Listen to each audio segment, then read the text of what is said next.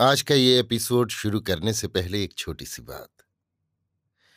क्या आप भी अपना पॉडकास्ट बनाने की सोच रहे हैं? तो एंकर ट्राई कीजिए। ये पॉडकास्ट बनाने का सबसे आसान तरीका है। नंबर एक, ये फ्री है। नंबर दो, इसमें कई सारे ऐसे टूल्स हैं जो आपको अपने फ़ोन और कंप्यूटर पर रिकॉर्ड और एडिट करने की फैसिलिटी देते हैं। नंबर तीन आप अपने पॉडकास्ट को डिस्ट्रीब्यूट भी कर सकते हैं, जिससे इसे स्पॉटिफाई और दूसरे प्लेटफॉर्म पर सुना जा सके। तो डाउनलोड कीजिए फ्री एंकर ऐप या विज़िट कीजिए एंकर डॉट एफ़ पर अपना पॉडकास्ट स्टार्ट करने के लिए। ये तो थी एक छोटी सी जानकारी, और अब शुरू करते हैं एपिसोड का सिलसिला। तो आज के एपिसोड में लीजिए सुनिए आचार्य चतुर्सेन शास्त्री के लिखे उपन्यास सोमनाथ के पच्चानवेवें भाग, वज्रपात को मेरी यानी समीर गोस्वामी की आवाज़ में। धर्मप्राण मदन जी सेठ और उनका पुत्र देवचंद्र दोनों ही प्राणों का मुँह छोड़ नृसिंह स्वामी और देवरक्षण के विचार से समय और बलाबल का बिना ही विचार किए पागल की भांति मंदिर की ओर दौड़े जा रहे थे। वे दौड़ते हुए घुड़सवार पठानों की झपट से बचते हुए कभी गली कूचों और कभी किसी मकान या वृक्ष के आड़ में होते हुए दौड़ रहे थे। कितनी ही बार उन्हें भागती हुई भीड़ में धक्के खाकर गिरना पड़ा। घोड़ों की टापें उन्हें रौंदती चली गईं। इस संघर्ष में पिता पुत्र का साथ भी छूट गया। परंतु इस समय मदन जी सेठ को न प्राणों की परवाह थी, न पुत्र की। वो जैसे भी संभव हो, देवता और उसके पुजारी नृसिंह स्वामी की रक्षा करना चाह रहे थे। वो सोच रहे थे, अमीर यदि उसकी करोड़ों की संपत्ति लेकर भी देवभंग न करे, स्वामी जी को छोड़ दे तो उसे सब संपत्ति दे देंगे। मदन जी सेठ ने मंदिर के निकट पहुंचकर देखा। मंदिर की ध्वजा टूट चुकी है। सैकड़ों बर्बर सैनिक मंदिर के कंगूरों पर चढ़े मंदिर को ढहा रहे हैं।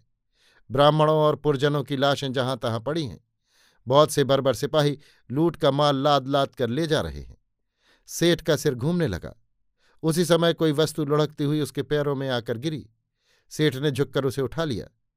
रक्त से उसका हाथ भर गया। उसने देखा और उसका शरीर थर थर कांपने लगा। हे ईश्वर, वो नरसिंह स्वामी का कटा हुआ सिर था। सेठ में खड़े होने की सामर्थ्य न रही। सिर को गोद में लिए वो वहीं भूमि पर गिर गया। सैकड़ों आतताई घुड़सवार पैदल उसे मुर्दा समझकर कुचलते हुए चले गए। सेठ मूर्छित पड़ा रहा, परंतु उसके प्राण नहीं निकले। रात आई और चली गई। सेठ की मूर्छा टूटी। उसने देखा, आकाश में शुक्र नक्षत्र पूर्व दिशा में अकेला टिमटिमा रहा है। सामने भग्न देवस्थान विशाल दैत्य की भांति खड़ा है। मनुष्य का नामोनिशान भी वहाँ नहीं है। वो उठा, मुर्दों और अधमरों को रूंधता नगर द्वार पर पहुँचा। वहाँ दूर तक गनगौर से लौटे हुए नरनारियों के छिन्न छिन्न शरीर भूमि पर पड़े थे। उनके रंग बिरंगे वस्त्र समुद्री हवा में फड़फड़ा रहे थे। गीध और चीलें आकाश में मंडरा रही थी। सूर्य लाल लाल आँखें किए ऊपर उठ रहा था। सेठ अपने घर लौटा। घर के द्वार पर सन्नाटा था। द्वार खुला था, पर भीतर किसी जीवित व्यक्ति के चिन्ह न थे। सब घर अस्त व्यस्त लुटा पिटा था। हे ईश्वर, क्या मेरे कुटुंब में एक भी पुरुष जीवित नहीं रहा? उसे अब अपने पुत्र देवचंद्र की याद आई। उसने ज़ोर ज़ोर से चिल्लाकर देवचंद्र को पुकारा। धीरे धीरे एक स्त्री मूर्ति आकर उसके ऊपर गिर गई। ये सेठ की पत्नी थी। उसने रोते रोते कहा, वे सब कुछ लूट ले गए। वे कंचन लता को भी। आगे वो बोल न सकी और मूर्छित हो भूमि पर गिर गई। मदन जी सेठ भूमि पर बैठ गए। पत्नी को यत्न करके उन्होंने सावधान किया। फिर कहा, सब कुछ सुना दो, सब कुछ सुना दो। सेठ की पत्नी ने कहा, हंगामा सुनकर हम सब भोरा में छिप गए थे। वे सब सेठियों को पकड़ पकड़ ले गए। फिर घर में घुसकर लूट मचाने लगे। इसी समय देवचंद्र आ गया।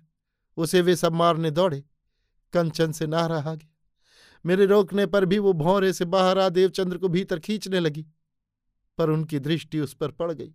उन्होंने उसे घसीट कर घोड़े से बाँध लिया। उसे बचाने में देवचंद्र घायल होकर गिर गया। पता नहीं जीवित है अमृत वे उन दोनों को ले गए, दोनों को। सेठ ने एक ठंडी सांस ली। पत्नी को वो ढांढस न दे सका। बहुत देर चुप बैठे रहकर उसने अपना कर्तव्य स्थिर किया।